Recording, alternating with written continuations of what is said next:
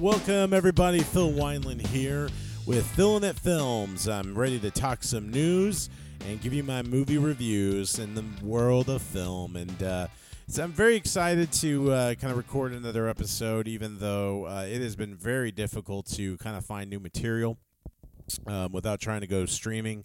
Um, you know, there's some streaming options out there. There's some things going on, um, but it's just been really kind of difficult as um, you know what we're seeing with COVID. It's really messing up the entertainment business. Um, it's interesting uh, right now going on in movies um, and TV. Um, movies are starting to really find their way back. Um, I know California kind of laid down some new guidelines and things to kind of restore filming because certain projects were able to get back up and up and running, but not every everything was back to normal for them, or at least a sense of normal. Because really, nothing's back to normal. If you think it is, well, there's something wrong with you. But anyway, um, the the thing that's happening though in California is they they finally have certain guidelines and some things that now are going to allow the television aspect uh, over there in uh, California to kind of work on trying to get um, TV back up and going. Because there's a lot of our favorite our favorite shows right now that aren't playing, and so um, even CBS is having to do movie night um, basically on Saturdays um, until college football. You know they get the prime time prime time football games. But anyway, um, they're gonna have to also show uh, some movies and things like that. So and reruns until uh, 2021, I believe, is when they're suspecting that you're to see some of your favorite shows on TV. One of my favorites right now is Young Sheldon, and I'm, I'm in the process of watching all the episodes from the past, previous three three seasons. Um, so that's going to come in 2021 with season four, and then the Flash season seven is coming in uh, 2021 as well. Um, so hopefully they're going to get started filming that in the next month or so, and then we can start seeing some episodes probably uh, debuted in January. And the idea also with like Supergirl, which is in its last and final season. So it's going to be interesting. We're gonna we're gonna see what television will bring and offer. Um, I do have a movie. Uh, I I, I kind of it's kind of a movie review. It's not a movie review. It's more of a ranking of Star Wars, and we're gonna get to that uh, near the end of the show. So, but I want to get into some movie news right now. Uh, there's a lot of things going on in. Um, in the movie world right now.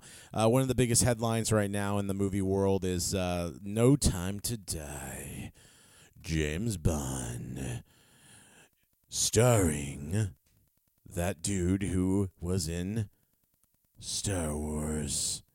Yes, that guy who played a stormtrooper. You know who I'm talking about. Yeah. Uh, so, as I'm being facetious here, uh, Daniel Craig, who is uh, going to be in uh, James Bond's his final movie as James Bond, Daniel Craig is going to be um, uh, being playing James Bond. It was supposed to come out in the summer, um, but then COVID hit, and that just really messed with everything in tw- uh, summer 2020. Then it started to come out in November, and then there was concerns about you know consistency. Uh, you know, Tenet got released, so Tenet kind of messed some things up. Um, some good and some bad. I mean, Tenet was kind of the big release film. Like, let's get this going. Let's do it. Let's go. But the problem was, is Tenet comes out and it didn't make as much money as they had suspected. The turnout wasn't as great for the movie theaters, and so a lot of the new big releases um, have been pulled back until at least December of 2020. So, um, and I'm hoping Wonder Woman stays in December, but it's looking uh, not so good. But anyway, um, James Bond moves again, and it's going in to be in April of uh, 2021 and and I and I get it. I understand it. It's a it's a bummer because there are a lot of fans. And look, I'm not the biggest James Bond fan. That doesn't mean that I don't love and respect the character. I don't. That I love certain movies, uh, certain adaptations. I think there have been too many films, if you want my honest opinion. But this is the 25th installment, and uh, it's going to be Daniel Craig's last movie. I believe this is his fifth movie, if I'm correct. I think it's number five. So um, it's pretty good, you know. And uh, he's gonna go, I think, on top. And everybody's, you know, talking Raven. This thing looks awesome. The trailers have been great. So everybody wants to see this film. Even I want to see this film. Uh, but um, it's just it does not look good um, for its release. There's a lot of concern about whether or not this is going to make it um, in April, even that. But who knows? Um, it, you know, I, am hoping. I'm you know mm, really hoping, but there's just so many things up in the air right now. But because No Time to Die moved to April, so did Fast and the Furious. It moved into uh, Memorial Day, which is um, going to be pushed in May, and that's fine. Fast Nine, I, and honestly, I think Universal was smart. The Universal's been the big winner here. They they realize, you know what, things are going to be messy. Um, let's go ahead and get Trolls out there. Kids are going to want to see it. We I think we can score some money on that. I think they made the right call. I don't know if they, you know, would have made as much money if they did in theaters, but at least they I think they made some money back, which is good. Um, you know, during the pandemic. And then I think with the rest of their movies like Fast 9, like we're not dying to see Fast 9 just yet but by 2021 i think we will be.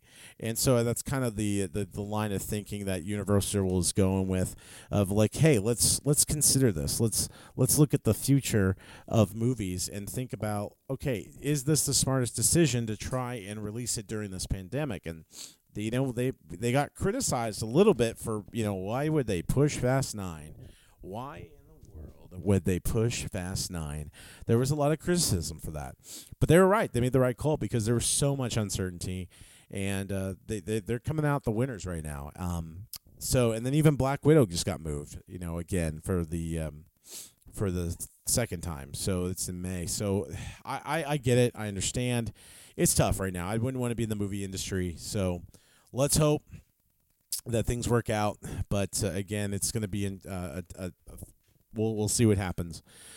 Uh, Witches. How about Witches? It's going to be debuting um, on HBO Max. It was, I believe, supposed to come out in late October.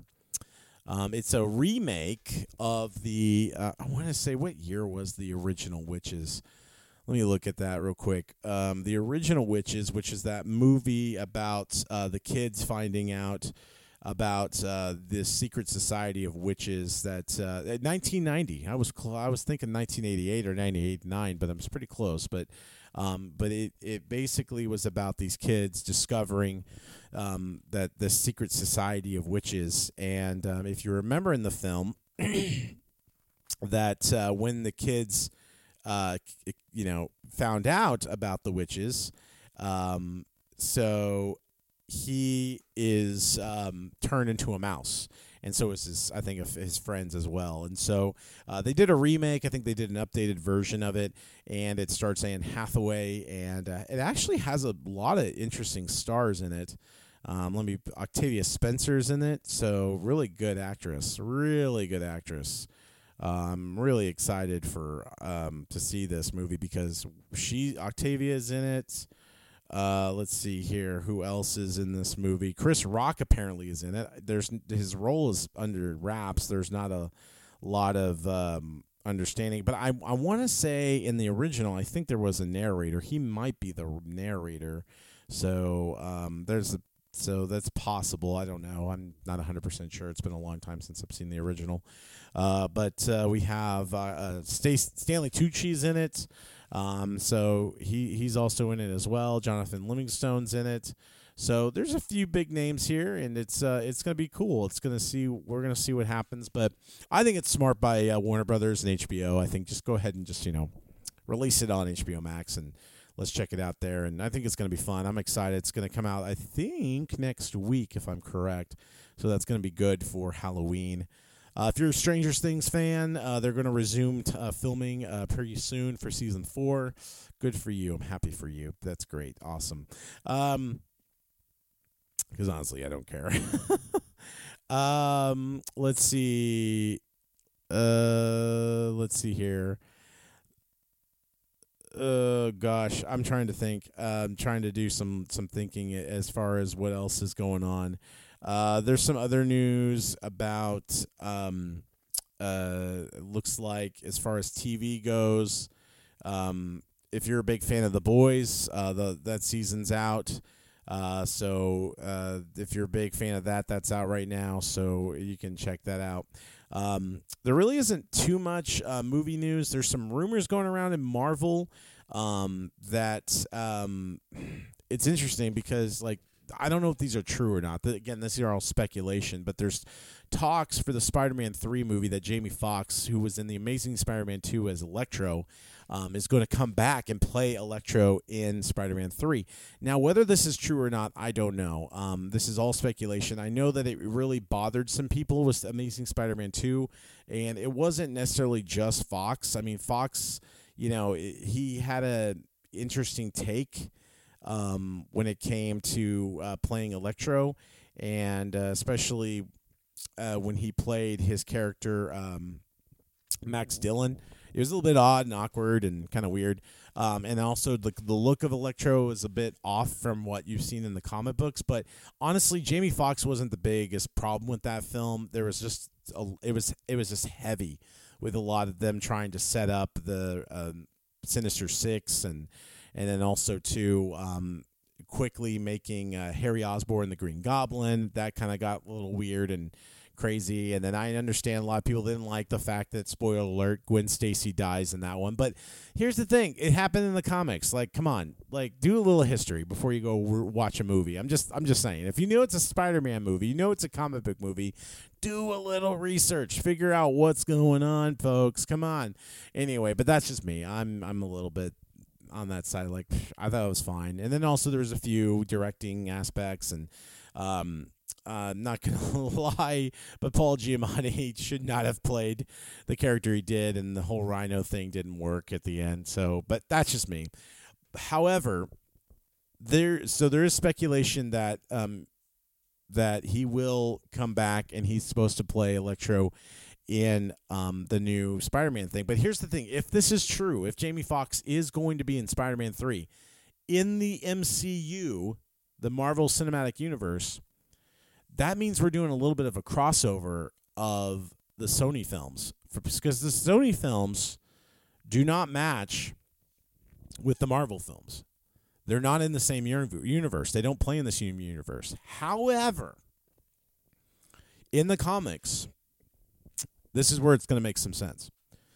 In the comics, the um, Spider-Man has what is called the Spider-Verse and there are different versions of Peter Parker as Spider Man throughout the Spider Verse in different universes, and so and then there, that's kind of where Miles Morales is in kind of in this. He discovers this. He comes from a different universe as well, um, and then where he's Spider Man and Peter Parker died.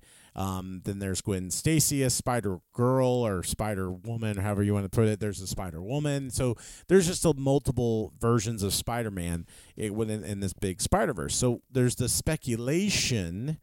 Uh, because of the success of the Into the Spider Verse movie, the cartoon animated film that came out with Sony, because of that, there was some inspiration uh, to by Kevin Feige and what helped maybe consider Sony and them to what may have helped them uh, stay together because you know there was the, the, the, there was that fight. Well, Spider Man's out. You know, Endgame's over. We you're not having Spider Man back. Sony was like, nope, nope. And then and uh, Marvel uh, after Marvel tried to you know change the contract and be like, well, we want him back, but you're we're going to get a bigger cut of the films um, instead of yeah, foo foo and you, Sony and um, there it was a bit of a negotiation tactic, and both of them, you know, got hammered for it, and um, on both sides. But you know, the fans spoke up, and they, they were like, "No, we want Tom Holland stay in the MCU," and and I, you know, and so honestly, you know, Sony's trying to build their own Spider Verse, and um, you know, Marvel wants Spider Man. So here's what they did. I think there's a compromise, and I know they haven't gone into full detail about this, but I think what they're going to do is Marvel's going to help Sony set up their Spider Verse and I think let Spider Man play in his own little universe in the Spider Verse, and um, and uh, allow them to reference Marvel movies in their Spider Verse. That's that's my speculation. This is what I'm thinking, and how they're going to do it is by. Uh, in the next Spider-Man three movie, because everybody was thinking, "Oh, this is going to be Sinister Six. That's what they're doing. I think you don't have enough characters to set up Sinister Six. Um, there's just not enough time. They're, they're, you need more of a build up, and and I think um, what they're doing is smart by having Venom. They did a Venom film with Sony. They did. They're now doing a Morbius film, the vampire, um, a famous vampire from uh, Spider-Man, as well as Blade. So to me, I think I think they're trying to do individual villain films to set up the movie Sinister Six.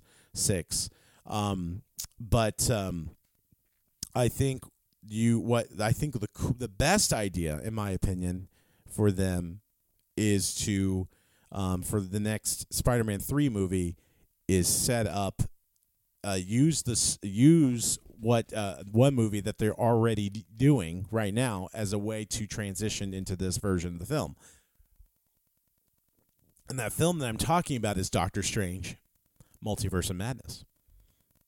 What you can do there is you can bring Andrew Garfield, Sam Raimi, um, Spider Man, Tobey Maguire, take them, bring them into the mul- from out of the multiverse to their different universes, their different versions of Peter Parker, and you put him in the MCU for that movie and then the Spider-Man 3 movie. And here's the thing, I'm I, then that makes sense with Electro. And then and what you could also do is you can bring other villains from the Spider-Man 3 um, or Spider-Man Sam Raimi universe into as well Spider-Man 3 if you wanted to as well. Um, that to me makes sense. That makes more sense. That what explains why Jamie Foxx's version of Electro would be in uh, meeting in contact with um, with Tom Holland because because that's Andrew Garfield's villain technically is his version of Spider-Man. So I think that's what they're doing is doing a Spider-Verse because it makes sense because you have Sam Raimi directing the next Doctor Strange movie, Multiverse of Madness, how cool would it be to bring in those two Spider-Men? They, the, Doctor Strange and uh, I believe, um, oh, Elizabeth Olsen, who plays Scarlet Witch, is going to be in that one. They bring those Spider-Man into this MCU, and then they have to interact with Tom Holland's Spider-Man in order to save the Spider-Verse. And I think that would be cool. I think that'd be neat, and uh, to have those two uh, Spider-Man uh, in the in the in Spider-Man Three. So I I think it'd be cool. I I would love to see it. Um, is that really the direction they're going? I don't know, but it's definitely going to be. It will be telling. I think we'll know that's somewhat the direction they're going when we see Jamie Foxx. Whether or not Jamie Foxx is going to come back as Electro, because if he does come back as Electro, I'll be very. I wouldn't be shocked if Andrew Garfield. We hear something at least about Andrew Garfield. Tobey Maguire, maybe not, maybe not. Uh, but I'm definitely gonna put money on that Andrew Garfield makes an appearance somewhere in either Spider-Man three or uh, Doctor Strange and Madness, but at least in Spider-Man three. So I don't know. I'm I'm, I'm kind of just doing some brainstorming some things here, uh, trying to get this uh, wrap this around my head. Why would they bring in Jamie Foxx? Bring back Jamie Foxx? Uh, as Electro when he was in a different universe of uh, in the Sony universe. But I do think that they, at least I do think that they're trying to uh, Marvel. Uh, Kevin Feige is trying to help Sony set up their Spider Verse and ultimately kind of work together to to keep Spider Man in the MCU, but also because um, Spider Man has two more movies, by the way, in the MCU, and one of them is Spider Man Three. So so I think that's kind of the, the deal that they're trying to work out, and, and I hope it works. I hope it works out well. And I I love I love Tom Holland Spider Man. I love I love love love Tom Holland Spider Man. He's the best. He rocks. All right, uh, that is going to do it for the news portion. Now let's get into uh, talking about uh, my ranking system for Star Wars movies. Now here's the thing. Look, um, so I I did go to the movies. I've seen uh, you know, New Mutants. I saw Tenet. Um, I'm trying my best to go to the movies. The problem with the AMC right now is that they've only um, got on the week on Fridays and throughout the rest of the from Monday through Friday they only have one showing time for per movie. Uh, they don't have multiple times. It isn't until like Saturday, Sunday you get to multiple times, and it's unfortunate. I think the reason why part of it, it has to do with uh, crowd control, and I think the other part of it is, if you want my honest opinion, easy to clean, which makes sense it makes sense. I mean, you can. It's a lot easier with. Uh, you only have to hire three people or four people to uh, to run the the show, and they uh, they they just do their cleaning and and then they're you know they get in and get out, and that makes sense. I get it, uh, and there's no big new releases, so they're not having to worry about trying to make a certain amount of money. it just stinks for the consumer, especially those who really want to go to the movies, like myself, an A list member. It's hard for me to use my A list account if I don't have multiple movie times. So it's tough. But anyway, uh, I went to go see Empire Strikes Back, which this is the cool thing about AMC right now is they're showing some old movies along with some new movies because some of the movie new movies we have they're just like one of the I mean one's still Tenant, Tenet's still playing, which is great. Don't get me wrong. I urge you to go see it. Tell me what you think. Tweet me at Phil Wineland. I'll give you my thoughts. Um, but I, I I'm not ready to see it again, and I, I want to see other movies. And Unhinged to me is like, eh, I don't want to. I live, you know, certain road rage moments. I don't want to watch that as entertainment. That doesn't sound fun to me. So I'm gonna, you know, and I don't want to see New Mutants again. It's a short movie. I mean, it was good the first time I saw it. I really don't want to go through it again. So you know, so I, I was like, okay, I really want to see. I don't mind seeing an old movie that I've seen before um, but I want to see it in theaters. And one of those movies that they had airing was um, because 40 years ago in 1980, the greatest movie of all time, in my opinion, Empire Strikes Back hit the theaters. And Empire Strikes Back, I have only seen once in theaters, and that's when they re released it in 1997 with the updates, which was amazing. Um, though, um, I'm not to lie, they did alter a lot of those movies, and some of the alterings were great. Some of them were not. Some of the special effects you're just like, why, George Lucas? And part of it was because George Lucas had new technology and wanted to play with it. And that's fine. It's his movies. It's his right. So anyway, uh, but Empire Strikes Back was back on the big screen, and I was like, you know what? I'm gonna go. I'm gonna go see it, and I loved it. I loved watching Empire Strikes Back on there. I'll tell you something you can fight me on this, but it's my it's one of my favorite movies of all time. It's my number one movie of all time because I'll tell you something. It's got action, it's got comedy, it's got the sci-fi element, it's got the fantasy element, it's got the romance, it's got great dialogue, it's got a, it's a great flow. It's it's it's one of those movies where it has it's not predictable all the time, or at least when, if you've seen it for the first time, it's not predictable. Um, and then it's got new characters, new planets, new everything. I mean, it's just to me, it is the perfect film. Uh, I can watch it from beginning to end and enjoy every single moment, every single scene. And and now I, I mean I re- I go back and rewatch it, and yes, there's certain elements that are still dated, like some of the technology and also some of the acting. I didn't realize I forgot. Um, there is one scene um, where the the first admiral uh, gets choked out by Vader because he failed him. And I'm not gonna lie, the dude's acting is not the greatest. I've seen so many guys getting choked out or die on screen, and his was probably one of. It wasn't very good. It wasn't very good because it was just like uh, uh, uh, really trying to sell it. Like, dude, just go down. Just it, just go down. Just just just it's over. Just go. anyway, but because uh, there's actually one part where they he chokes out another uh, character. It's Captain, and that dude plays it out great. You're like, dude, I sense it. I see the veins. I see. I was like, dude, that was good acting. But then the first guy was like, uh, okay, all right, well. It kind of hurt, but see, when and that's the problem is when one guy doesn't do it right, it hurts the character of Vader because Vader is amazing. That scene's supposed to be so powerful because because like Vader can have a conversation with the new admiral while he's choking out the other guy. So it's like that's how strong he is. But um, that was a little bit disappointing to watch, but it's still like I accept it. You know, it is what it is. It's um, you know, I mean, it's ninety nine point nine uh, percent perfect. But anyway, um, but I love I love Empire Strikes Back. It's my favorite Star Wars movie. So I'm gonna rank the movies um, from number uh, from number twelve to one, which obviously duh Empire to me is number one, but you can at least try to see where my number two is. Um, I'm gonna go through it. Uh, you tell me what you think. You can always uh, tweet me at Phil Wineland. Um, some of you who follow me on Facebook can always uh, let me know what you think. But uh, um, I'm going to go ahead and start with the obvious number 12. Uh, to me, it's uh, Clone Wars the movie. Nothing against Clone Wars the movie. It's not terrible.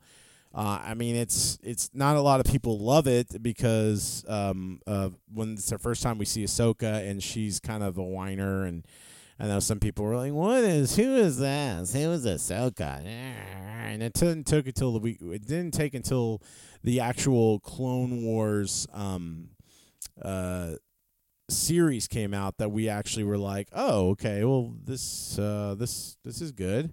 So um, so to me, Star Wars: The Clone Wars um, movie was great. Uh, it was not that great. Sorry, the the show was great. The sh- the movie not so much. It, it, it's it's really not that bad when I watch it, but it is a kid. It's more generated for kids, and uh, it, it, there's certain elements I'm like, eh, it's okay.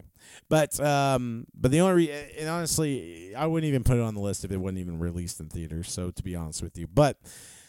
Uh, number eleven is Attack of the Clones. Attack of the Clones. Uh, I can't. I can't watch that movie sometimes. Um, it is. Uh, it's a very hard watch. Uh, the first two acts of it are just awful. Um, there's so many elements. It's the first time we see Hayden Christensen, and look, I am not a Hayden Christensen apologist here. Um, I I I am not like I I am not like one who's going to be like Hayden Christensen was the best. How could you? Like what? He's so great as Anakin. Like I'm not going to I'm not going to be that guy, but I'm definitely was like okay, I am kind of glad he took over because the the other kid um who played and it's not his fault at the time. I mean, he was like 10 years old, but um um, wh- who was it? Uh, Jack Lloyd, Jake Lloyd. Jake Lloyd was just, I, I, you know, we'll get that later with Phantom Menace, but uh, he just was to me not a very good Anakin. But um, the thing was Hayden, I, I liked elements of Hayden because he, he, he, he, he had these good faces over his anger. He played anger really well, uh, especially with um, with uh, with Anakin. Uh, but this, but him and Natalie Portman just did not really. I just didn't sense it. The vibe wasn't there. The chemistry wasn't there. And what didn't what didn't help was the dialogue. The dialogue in Attack of the Clones is just awful. It's so stupid. And it's just like, oh my gosh. And I felt that so bad for Ewan McGregor because he's a good actor. And it's like, dude, you had to read these lines. Oh my goodness. But anyway, the story was just a little weak from the beginning you didn't know exactly what the direction was because you know instead of it being like hey we're gonna go fight the sith it's basically no we're protecting padme from getting killed while and so anakin's having to be her personal bodyguard and they don't like each other because they think differently but then they start to really like each other and think that the you know okay yeah i get it i understand you and they start to fall in love after they get captured, well, you know, trying to help Obi Wan. It's like, oh my gosh, it's so bad. Uh, the it does have some good elements to it at the end, where the fight with Dooku and Yoda. But it's just to me, I, I, I thought I really wanted to see the the it's called Attack of the Clones, and we don't get the clones until like the end, and I really wanted to see the clones fight earlier. So that thought that was a bit of a disappointment. So, in my opinion. Um, then my number 10 is Solo. I actually really like Solo. Um, it's a really fun film. Um, it definitely is uh, steps outside the trilogy um, in the or the sorry the Skywalker saga.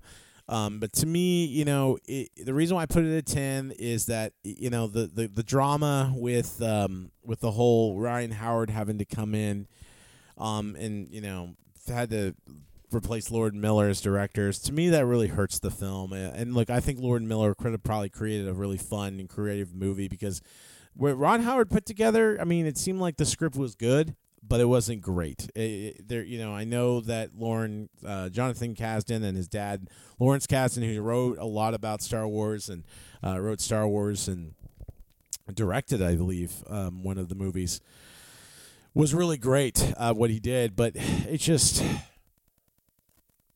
it, it was a little stale at times. Uh, the jokes didn't quite weren't as quite ha ha ha hilarious. And Lord and Miller to me, I think would have been great. But um, other than that, I, I, thought it was a good, fun film. I enjoyed it. I thought the story made sense. Um, I thought the I I like the the idea, the direction it was going. But again, it was kind of like the some of the character development uh, was just a little lacking. Um, and then also too. Um, certain aspects as, as far as the humor and stuff was not not quite great and i think there was a few scenes as well um, about you know, setting up Solo and his background. I think his origin story was a little bit of a mess. Uh, Phantom Menace is number nine, episode one. Um, you look, I, I, I know a lot of people are like, wait, Attack of the Clones is so much better than Phantom Menace. Totally disagree. Disagree. Yes, dialogue is not as great too in Phantom Menace, and yes, Jar Jar is in this more. And it's when we start to go, why is this character here? He is so bad. He is so bad. But I think what I like about it is I love the relationship between Obi Wan and Qui Gon. To me, it's awesome. I thought I love Liam Neeson in this movie, and I love Ewan, Ewan McGregor in this movie. They do great. Um, I I like the I like how they kind of set up how they found Anakin. The pod race was fine. I enjoyed the pod race. Um, like I said, I am not a big Jake Lloyd fan. I just really felt like he, as a as a as an actor at that time, as a kid, I, and again, I know he was ten years old, and to be fair, honestly, I was like, you're gonna get what you get when you put a ten year old in that situation. To me, I think what they should have done is they should have put a twelve year old in that situation, get a much a little bit older actor, and you know, Natalie Portman, I want to say was like what, 14 when that movie was filmed? She was at least 14 or 15 when that movie was filmed because what was that? 1999. No, no, man. She's well, she is a year older than me. Cuz when did when did it come out? Came out in 1999. So right around gosh because they started really filming that about 98, 97. I want to say 98. I was 15 going on 16. So, yeah, she was about 14 when they filmed it. So, and Jake was like 10. But I think if she, you know, her being 14, they should have put a 12 year old there. It made more sense with the age difference between the two. So, um, honestly, I felt like it, it would have been. It would have been better, in my opinion, for her to, um, to for Jake to be to hire a different actor at twelve and um, that, but that again, that's George Lucas for you. And also, there are certain aspects like the you know there there are certain characters that that didn't speak English, but then there or basic is what it's called in Star Wars. Is English is basic, and then there's um, and then there were some alien characters that that did. I think Jar Jar, they should never have had him speak a word of basic or English. It should have been subtitles for him. And even some of the, the, the Trade Federation, those characters, some of them should have just been not speaking basic at all. And that was just like, subtitles, please. So it was borderline offensive, like making fun of like Asian culture or poking or fun at their, their language. It was just, or dialects. And it's like, oh gosh. So anyway, but that outside of that, outside of those problems, I enjoyed I enjoyed Liam Neeson and I enjoyed Ewan McGregor and I loved the Darth Maul character. And I think the last act really helps with this movie, especially the uh, the the end where the the big fight with Darth Maul. To me that that whole those scenes are amazing. And when they have to cut away, I'm like, "No, it's really good. It's getting good." They're oh man. I was really enjoying those scenes. So I am a huge Huge fan of that. Um, love, love, love, love those fight scenes. So that's where I rank Phantom Menace is number nine. Number eight, I put Rise of Skywalker. Nothing against Rise of Skywalker, but you know, look, I love the ideas that they tried to put together, but it just felt like a very forced film. Um, to me, the new trilogy, there's certain aspects I love about it, and there's a lot of things I'm just like, man, they missed the mark. And the only reason I put the new trilogy above the old, the the prequel trilogy, is because the acting was better, is better, and the the writing is better. But the problem with every, with everything is that they have great ideas, but they're just so jumbled, and it didn't help that Kathleen Kennedy basically went went, went in without a plan. Basically, um, basically went ahead and said, "Oh yeah, you know, we'll hire three different directors and they can have their own little film and it'll it'll it'll come together." That's not how you plan with Star Wars. You don't do that.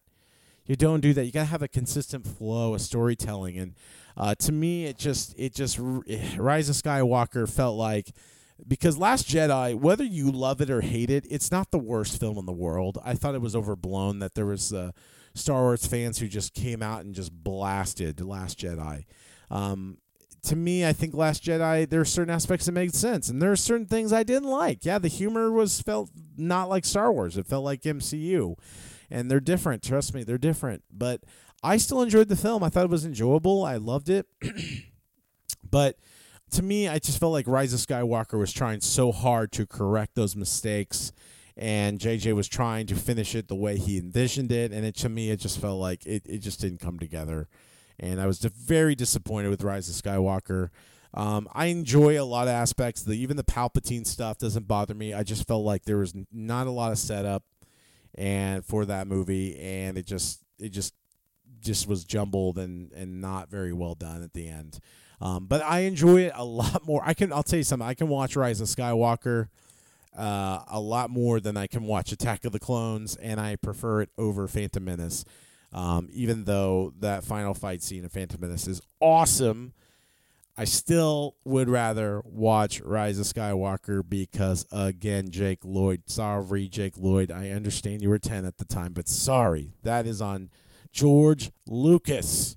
So, anyway, number eight was Rise of Skywalker. Number seven, uh, I put Last Jedi. Now, look again, Last Jedi. I like that film. I like Last Jedi. I think it's great. I think there's certain aspects about it. I think it's a really well done film throughout. The problem is, it does in some elements doesn't feel like a Star Wars film. Feels like Rian Johnson came in and was like, "Yeah, that's great. I like Star Wars, but I kind of envision Star Wars like this." And then certain aspects, I get it. I understand you want to create your own movie, but you also have to protect the canon. You have to also tell a fluent story. It's not just you, it's also the team. It's the team, it's Lucasfilm. And that incorporates all the directors trying to film their other movies as well. You have to throw in their facts. You have to respect those movies. And to me, I did feel like that uh, Rian Johnson didn't quite respect the process in that aspect and kind of went a different direction there are some really cool things. There are some really cool things in the movie. Um, I loved Luke. I loved his direction. There, there was some parts of Luke of, that I didn't like. The whole, you know, drinking the milk thing, and that was weird. That was a bit weird.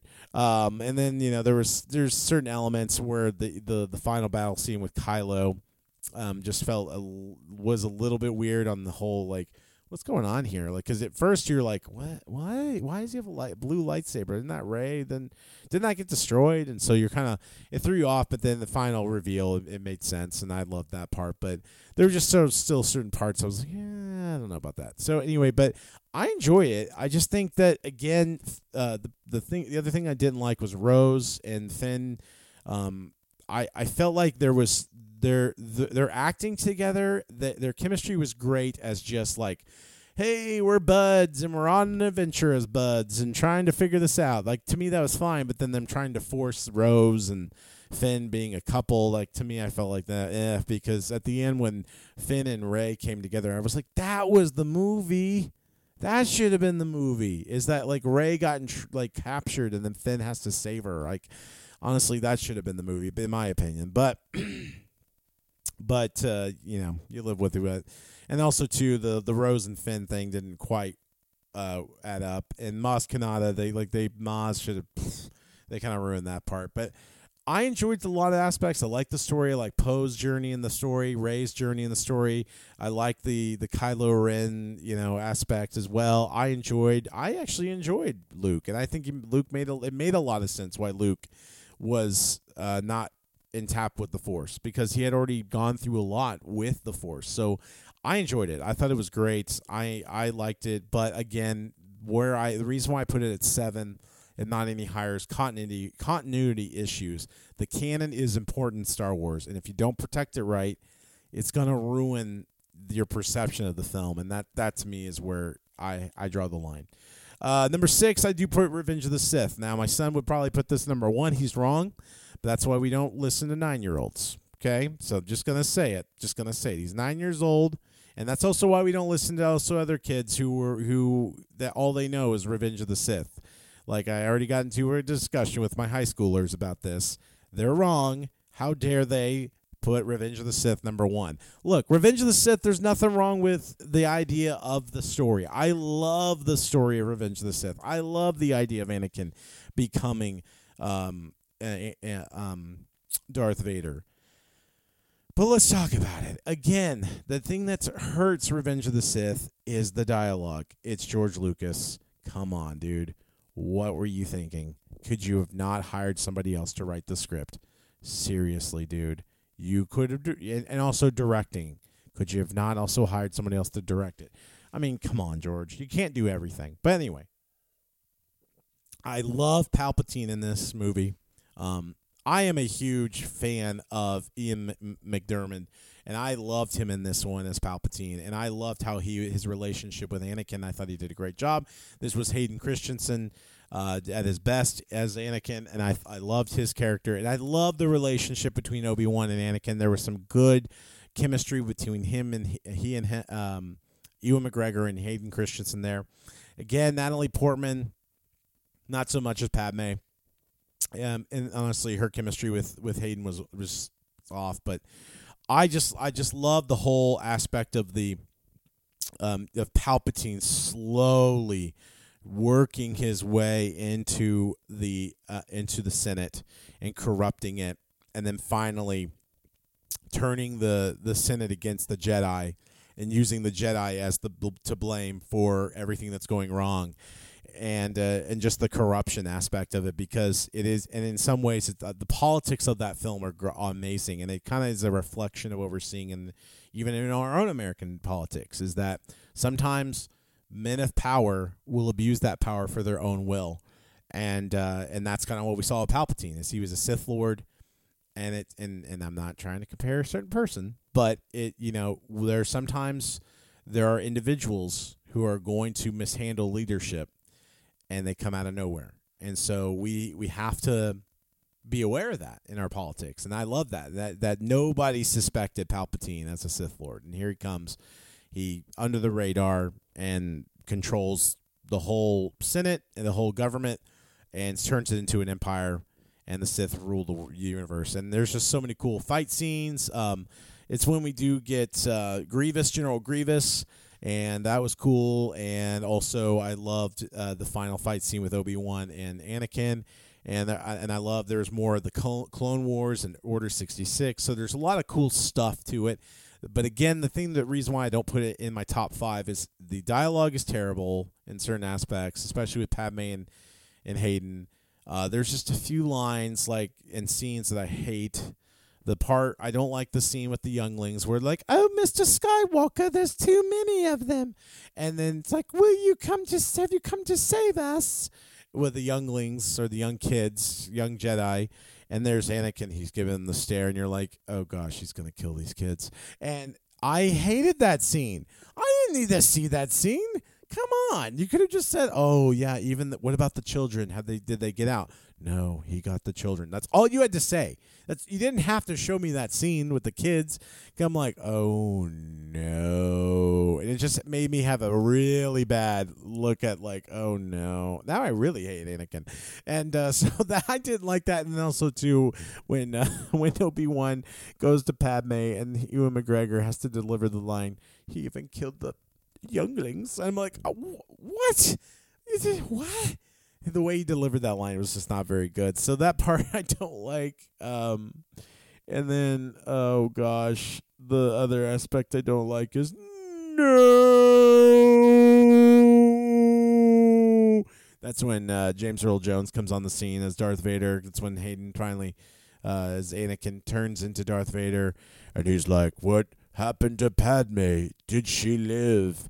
And he's like, "No, you killed her with your anger. That's what Palpatine says to, to Darth Vader, and he's like, "But I no, uh, no," and I'm like, "You really did not need to do that. Seriously, no, we did not need to put that in there. There's a there's another way. They could have shown like."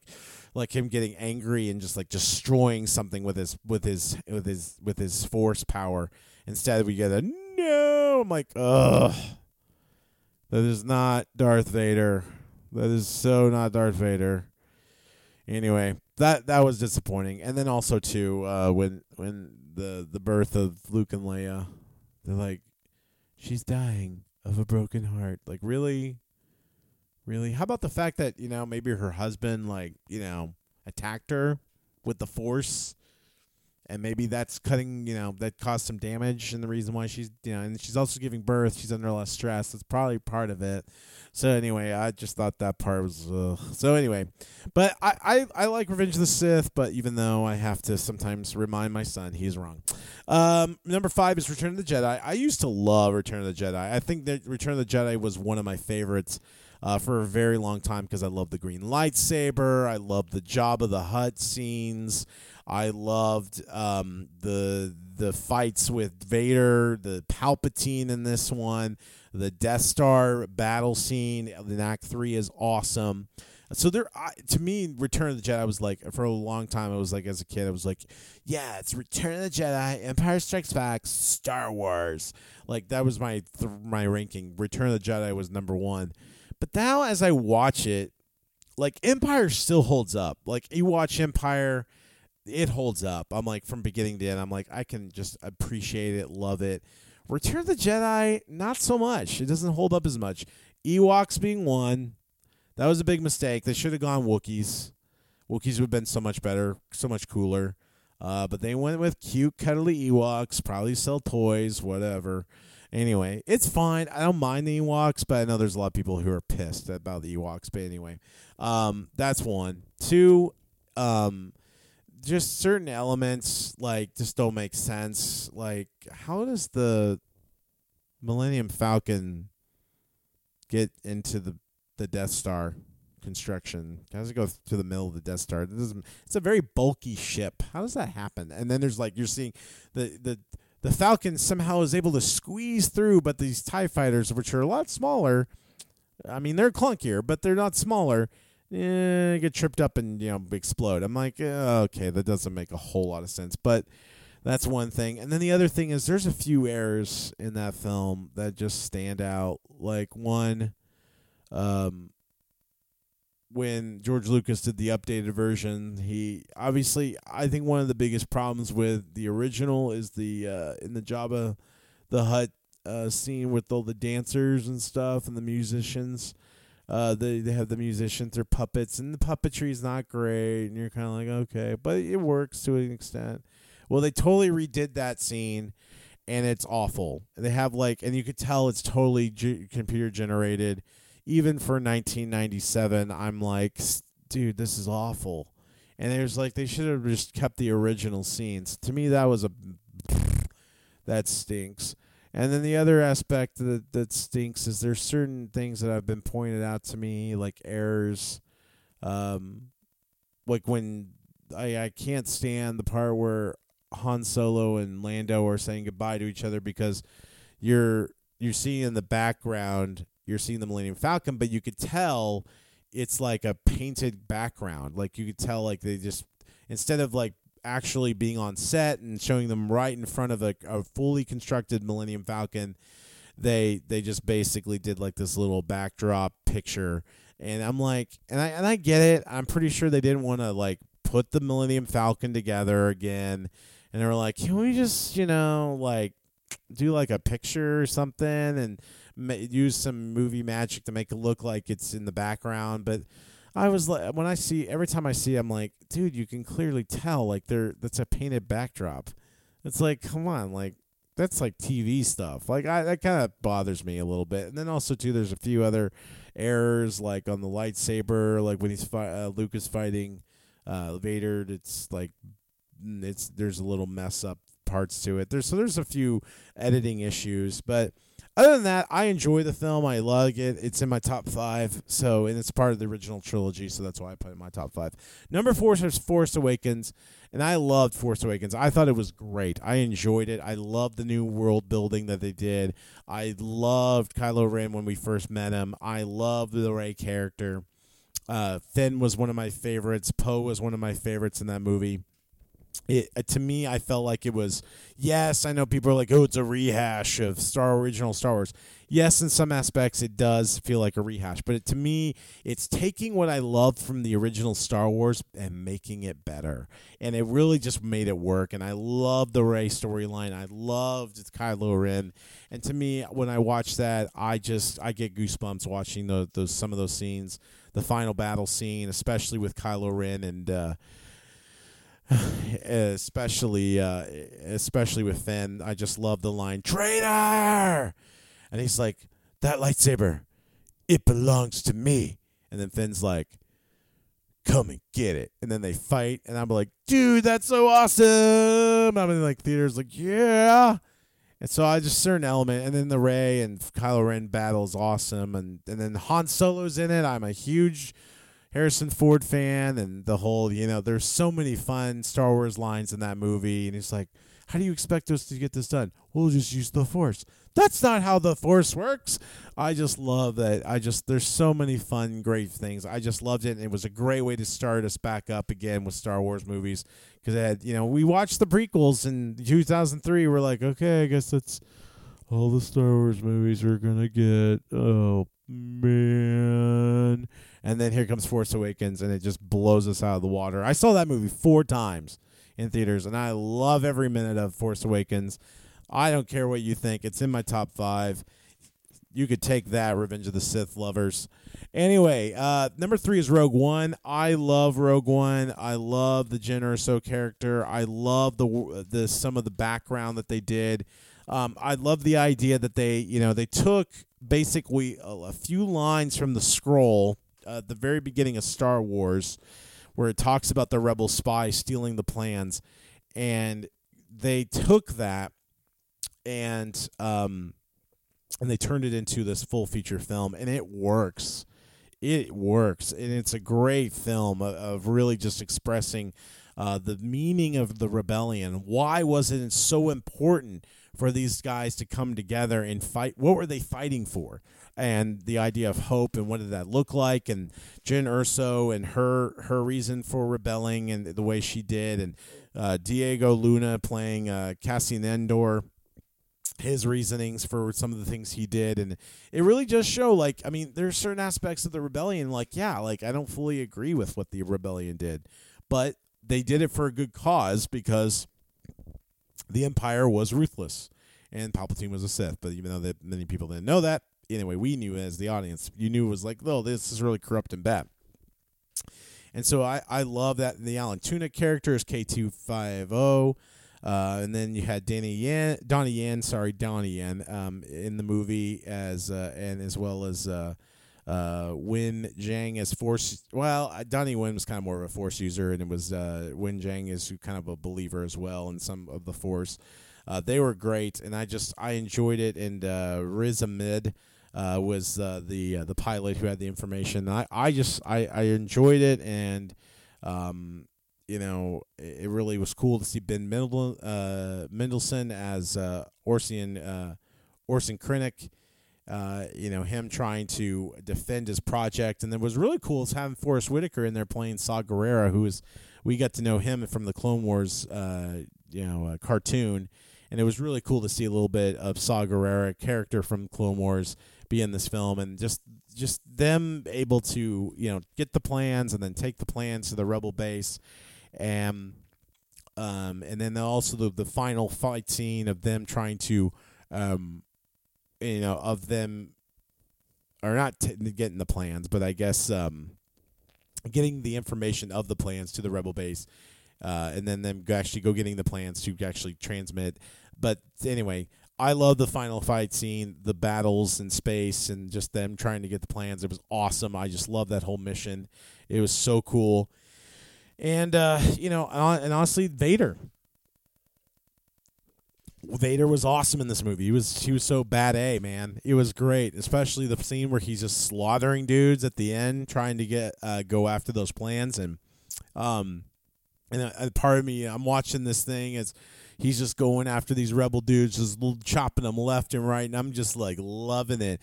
And then at some point, I'm going, should I really be rooting for Vader like that? But then I'm like, dude, but that's Vader. That's so Vader, and that's just so cool. It just they're showing the power of Vader.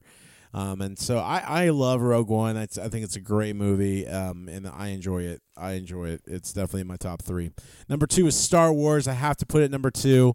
Um, and look, I mean, as far as you know, is it one that I'm like dying to watch all the time when it comes to all the Star Wars movies? Probably not. But I have to put it number two because what it did. You know, George Lucas, what he did in 1977 to just totally blow the doors um, off the off the hinges.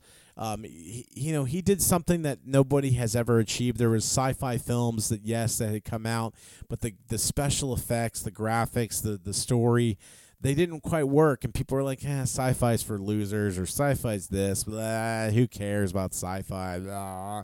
And here comes George Lucas with this crazy idea about a kid uh, meeting a space wizard and pirates and trying to you know help out a princess who's at war with the government and it's all set in space and you're just like this is got to be the weirdest thing and yet it it works and you watch it and you're just like this is amazing and, and, it, and it it was what uh, created it helped what create uh, what we call blockbusters today because um, you know people don't understand like when jaws came out and some of those movies in the 70s you know, people had to line up to see those movies.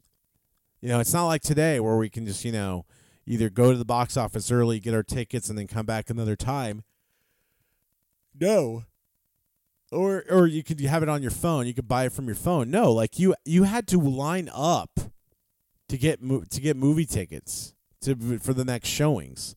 And so that's why they called it blockbusters because people would be like, they would go see Jaws, or they go see Star Wars, and they're like, that was amazing. Do you want to see it again? Yeah, let's get back in line. And it's like this big long line. And, and it just went around the block. And that's what's called blockbusters. And so um, the, the Star Wars helped create the blockbuster and just create this unbelievable uh, change in film and uh, open up the doors, not just for their franchise, but also other franchises and, and gave the the the illusion the idea that this can work that you can you can make these you can make sci-fi work in film. And so I I have to give Star Wars number 2 and especially some of the scenes like with the Death Star and uh, it's just awesome and Han Solo is just great as Harrison Ford I'm a big fan of and so and uh, Alan Tudyk is uh, not is uh, is amazing as well Alan Guinness sorry Alan Guinness my bad not Tunic Alan Guinness is great, amazing as well as Obi Wan. And then number one is Empire. Like I said, I, I you kind of knew that was coming. I just find it to be one of the perfect movies, and it just has so many great lines. Like I know, and uh, no, I'm your father, and no, that's impossible. Like just so many great stuff. No, there is another. Like there's just so many great lines in that movie, and just the action is great, and I just I enjoy it. Who you calling scruffy looking? You know, it's just love it. I love that movie. Just love Empire, uh, Tooth and Nail. It's just one of the best, and you know, I, I so many cool things in that movie, and that's why you know it's number one to me. just I, I from beginning to end, I can watch it, and it just blows my mind. But there you go. There's my rankings of Star Wars. If you have your own rankings you want to let me know, just always uh, comment on the SoundCloud, or always you know you can um, uh, tweet me at Phil Wineland. So, all right, that's gonna do for the show. Um, I'm done uh, for this episode. Man, it was another long one. I'm sorry if I went too long, but hey, you know I got a lot on my mind, and that's you know just kind of how I roll. So. Uh, that's gonna do it. Hopefully, I go see a new movie this uh, this upcoming week at AMC. But like I said, it's getting kind of tough. There's not a lot of great new releases coming out, but I'll do my best. See what's going on streaming and try to find some things. But definitely uh, continue to listen to more Film and Films. See you next time.